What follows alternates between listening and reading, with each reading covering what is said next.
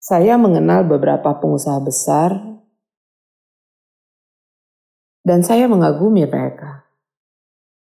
Kenapa?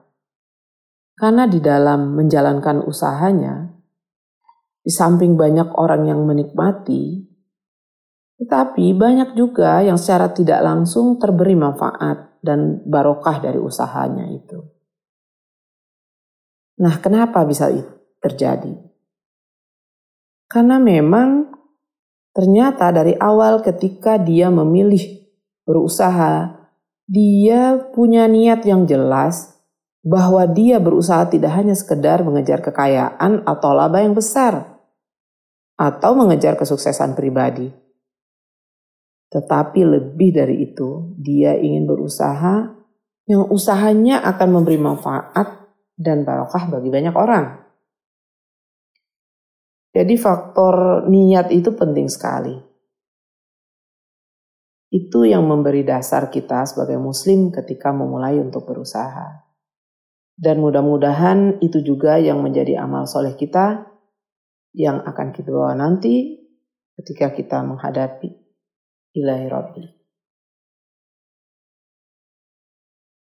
Jadi mari kita mulai dengan niat yang benar. Dan hari ini adalah momentum yang tepat.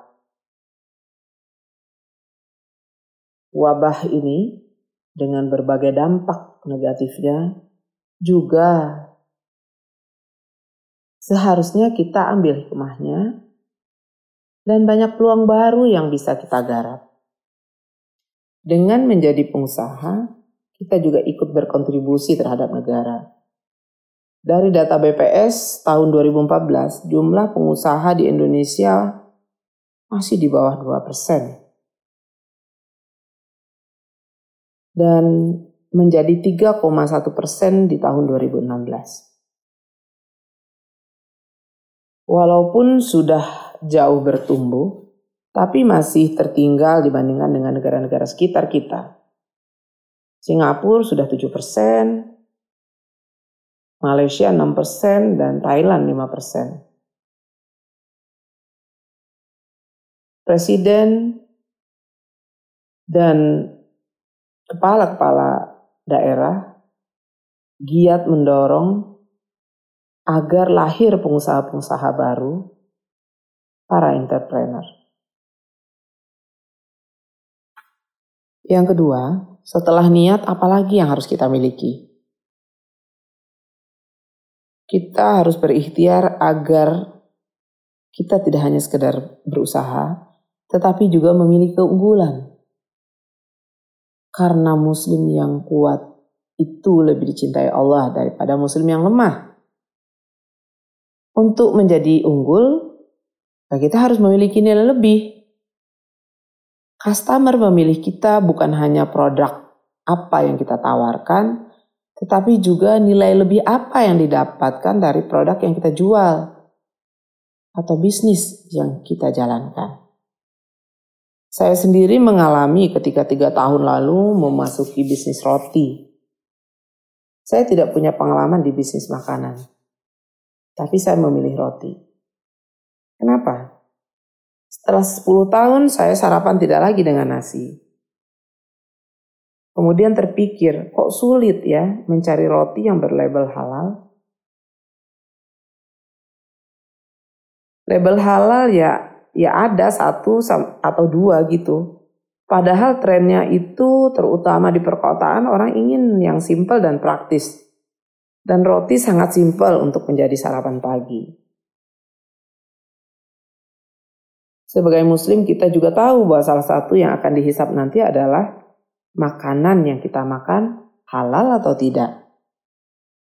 Nah, dari situlah saya terpanggil untuk memasuki dunia makanan ini. Nah, lalu saya harus memberikan nilai tambah apa? Dari awal nilai tambah itu adalah halal. Maka saya urus ya label label halal ini dan saya pahami, saya pelajari eh, apa yang harus kita miliki sehingga roti yang kita produksi berhak mendapatkan label halal. Oke, setelah itu apa lagi? Setelah itu harusnya ketika kita berusaha kita juga memberi solusi. Di zaman Covid ini orang berkendala kalau mau belanja. Mall sudah tutup. Orang mau datang ke supermarket, ke swalayan juga sangat hati-hati. Nah, kita bisa memberikan kemudahan dengan membuat penjualan menjadi online. Kebutuhan orang terhadap makanan sama. Apalagi dengan berada di rumah. Semakin banyak orang berada di rumah, kebutuhan makanan akan semakin tinggi.